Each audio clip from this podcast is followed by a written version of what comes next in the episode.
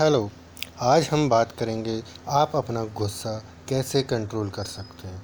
यदि आप अपना गुस्सा कंट्रोल करना चाहते हैं तो सबसे पहले जब आपको गुस्सा आ रहा हो तो अपनी आँखें बंद करके मन में जय श्री राम, जय श्री राम, जय श्री राम बोलें।